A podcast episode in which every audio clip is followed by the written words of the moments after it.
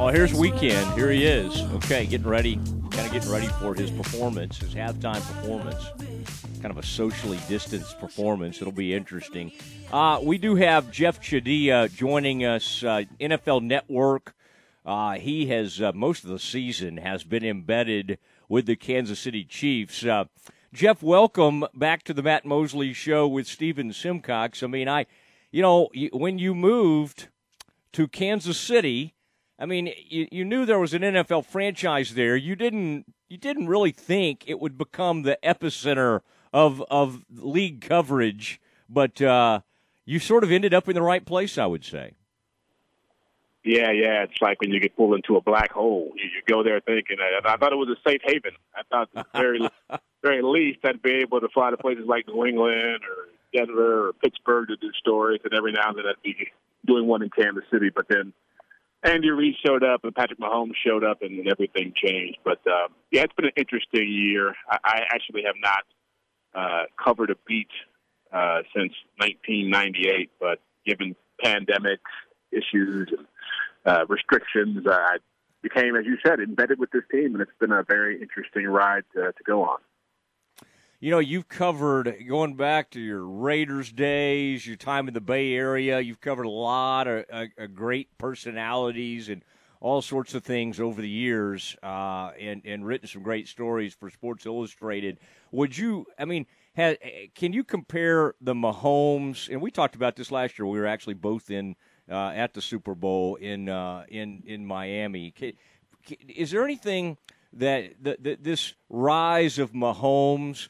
What, what's your what's your best comparison? I mean, there, he obviously has ability uh, that you can kind of compare to some guys from the past, but it is kind of it's pretty rare. Uh, but to watch a guy basically take over the league like this, what what does it remind you of? Oh, you'd have to go back to I think before. I think the only things that come close in my mind, I can think of three things.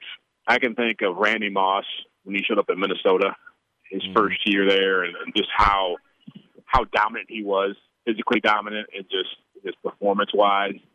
I think of Kurt Warner when he came out of nowhere and just took the league by storm in his first year as a starter. That was an amazing story. And then I go back to when you and I were kids and Dan Marino showed up on the scene and, and went off for his second year as a starter and, you know, set all those records with uh, the two Marks brothers. But that's about it. you know, and nothing else comes close. And uh, I, I heard somebody talk about him the other day, uh, Andrew Hawkins on our network, and he made a great point. He said that Patrick Mahomes is a perfect example of someone playing the right position at the right time um, in, in, the history of football. Like no one is more to do what he does at a time when teams are throwing the football like never before, and, and defenses are as hamstrung as, as they've been in the last few years.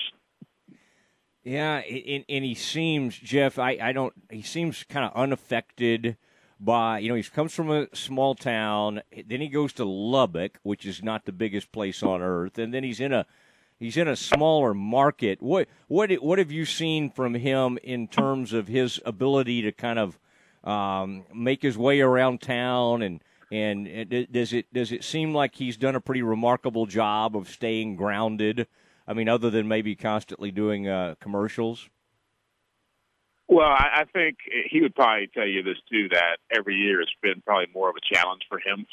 Uh, he's a grounded guy, but his first year when he wasn't playing, he was all over the place. He was at baseball games, KU basketball games, Kansas basketball games, and uh, NASCAR events, and he was everywhere. And then the first year it was okay. He's out a little bit more. You see him at some of the bars. And now you don't see him anywhere. He's got security out in front of his house. Uh, I understand someone came by and stole his trash uh, a few few months back, and you know that kind of stuff is happening. I think he's looking to build a home in a, a gated community now. So, you know, it's tough to be in a town this size when when you're that big of a superstar. But uh, you know, he loves Kansas City. He loves, as you mentioned, the small town life, so it fits him. But he's also a big star in a very small pond, and that sometimes can be a big challenge. Yeah, talking to Jeff Chadiha from the NFL Network. He'll be on the NFL Network's uh, set here in about an hour, and you can watch his coverage. Uh, Jeff, give me the breakdown of you got into town the other day. Um, we have experienced a lot of Super Bowls, and we've hung out at these things together a lot of times. What uh, is does it feel a lot different? Are there um, are there a lot of people milling around? Are the KC are the Chiefs fans starting to arrive in town? What is the uh, what's what's the vibe? Does it feel completely different because of the pandemic, or not as different as you felt like it would? Oh, it feels extremely different. There is certainly a much different vibe to this. Um, the amount of people who are here, for one thing, it, it's being in Tampa makes it different. You know, just because you don't have people just their fan base just showing up in droves to see this game. They're here, but they're not out in, in packs. I haven't seen that many Chiefs fans. Uh, I, I was just over at the NFL Experience uh, earlier this morning, and there were some fans over there, but it's not the kind of you know the mass chaos you see by a Friday. You know how it goes. Usually mm-hmm. Monday, Tuesday, Wednesday is pretty quiet, and then Thursday things begin to pick up, and Friday it becomes more, more crazier, uh, and you just don't see that this year. And you know it's of course, the restrictions for us the media are about the same. You've got maybe 10 people on Radio Row where you have 350 in years past, and I think there's about 125 credentialed national media people here when you probably had four or five times that amount.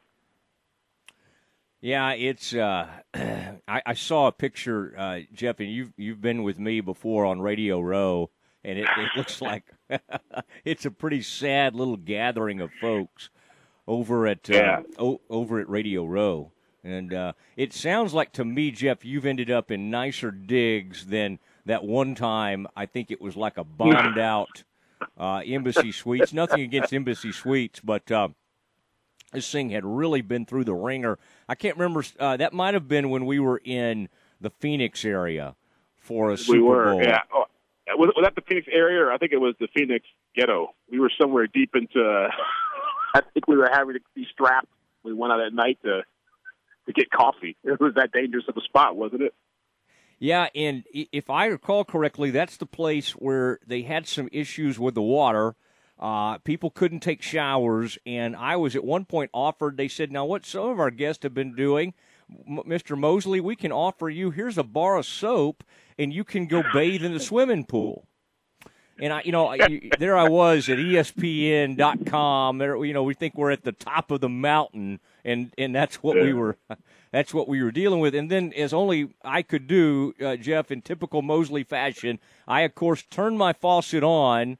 Uh, never turned it off. Of course, no no money, no water was coming out. When they when the water came back on, I think I flooded three floors. Uh, they may have had to shut down that area of the. Uh, of the hotel. and that was an improvement, right? I think that was considered. Uh, everybody was happy to look when you're in a hotel and there's bars on the windows. It's probably not the best setup you have. I think I remember that. I remember cages being feeling like I was in a cage when I went back to my room and didn't want to come out, even the bathe in the pool. when you open your door and it's just wide open, yeah, you're you're uh, you're you're a little worried about things. It is Jeff Chadiha from the NFL Network joining the uh, Matt Mosley show with uh, Stephen Simcox. Okay, as we get a little closer to this, Jeff, uh, I, I thought I saw some. I don't know if you saw that some some big Texas bets, some Texas sites bets coming in on Tampa. Mattress Mac from Houston area, the furniture salesman put about three point five million down on Tampa, with, and I think he got three and a half uh, I think he's getting three and a half on that. If you could get me to four, I might think about it. Probably, I probably wouldn't do three and a half million, but I would, I would, I would think about it. Jeff, are you, um, are you getting the sense that, uh, uh, how much stock do you put in the first meeting they had, and how different, as you've kind of studied this thing this week and talked to folks, how different do you feel like this Tampa defense might be? Well, it, it, Tampa's a different team than the, the one that the Chiefs faced back in Week 12. Uh, I think that they're, they're playing better on offense. They have a better understanding of how to fit guys into certain roles on offense now. They're using Leonard Fournette and Ronald Jones better. Their defense is playing at a higher level. They're turning people over. Their secondary is playing better. So I, I feel like they're a much better football team. And what's scary about them is that the Chiefs have been pretty steady for the last 26 games. They've only lost one time in that period. I feel like the, the Buccaneers are finding themselves every week they play. And so that's you don't know what their ceiling is, so it's really hard to know what you're going to get. But they will be a better opponent this time around, and, and that defense uh, is it was already playing better. But when you take away uh, the Chiefs left tackle Eric Fisher, take away their right tackle Mitchell Schwartz, who hadn't played since week five, and that those are big losses for an offensive line that it was already beat up. They're going to go into this game with four guys playing on their offensive lines who weren't supposed to be starting in the position they're going to be starting in when the season began. When you're dealing with a team that had 48 sacks over the course of the year and has Shaq mm-hmm. Barrett and Jason Pierre-Paul with a good blitz package, that's a big challenge. Yeah, that's good. I like that. That whole O line thing. We got to pay attention to that. Jeff, have you uh, ever were you aware of the barber that almost took down the Kansas City Chiefs? Uh, is that a barber you're familiar with, or one that you've ever used yourself? It's the barber who cuts my son's hair, so I, I'm very familiar with him, and he's a very popular barber. He's probably the most popular barber in Kansas City because he's been cutting Patrick Mahomes' hair since he came into town. Mahomes flew him to Miami last year to cut his hair before the Super Bowl. He was cutting the, the Royals' hair. Uh, Eric Hosmer was his famous haircut before Mahomes had a similar style. He did his hair. I think Car- uh, Pujols, Albert Pujols goes to him. So this is a guy who's pretty, pretty well known, and I'm sure it's a very difficult time for him because the way I understood it, he had 20 guys lined up before those two backups got in there to get cut. So it could have been a he could have been uh what's the uh, the barber uh the, the on the uh, the Broadway show. I can't remember the name. Something. Oh, Sweeney Sweeney Todd. Todd. Yeah. Sweeney Todd they, they shut up the can at Chiefs Kingdom. Yeah.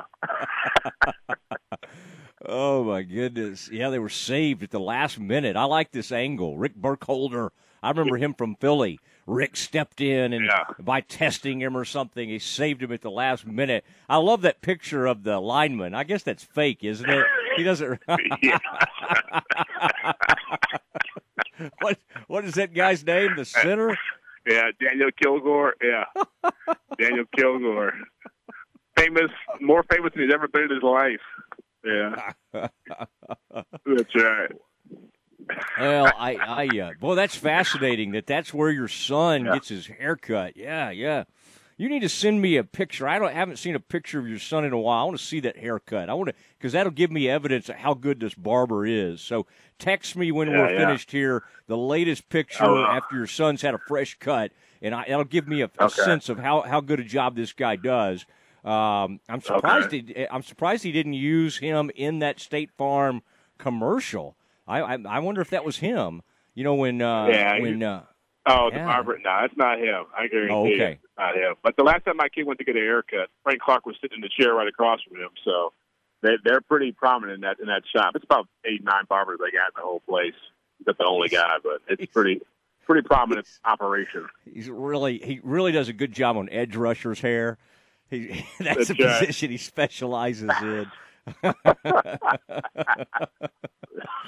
Oh man! Well, listen, um, I, I, you know I miss hanging out with you. Uh, we did not quite make it out there like a lot of radio stations, um, and uh, I, you know, have fun.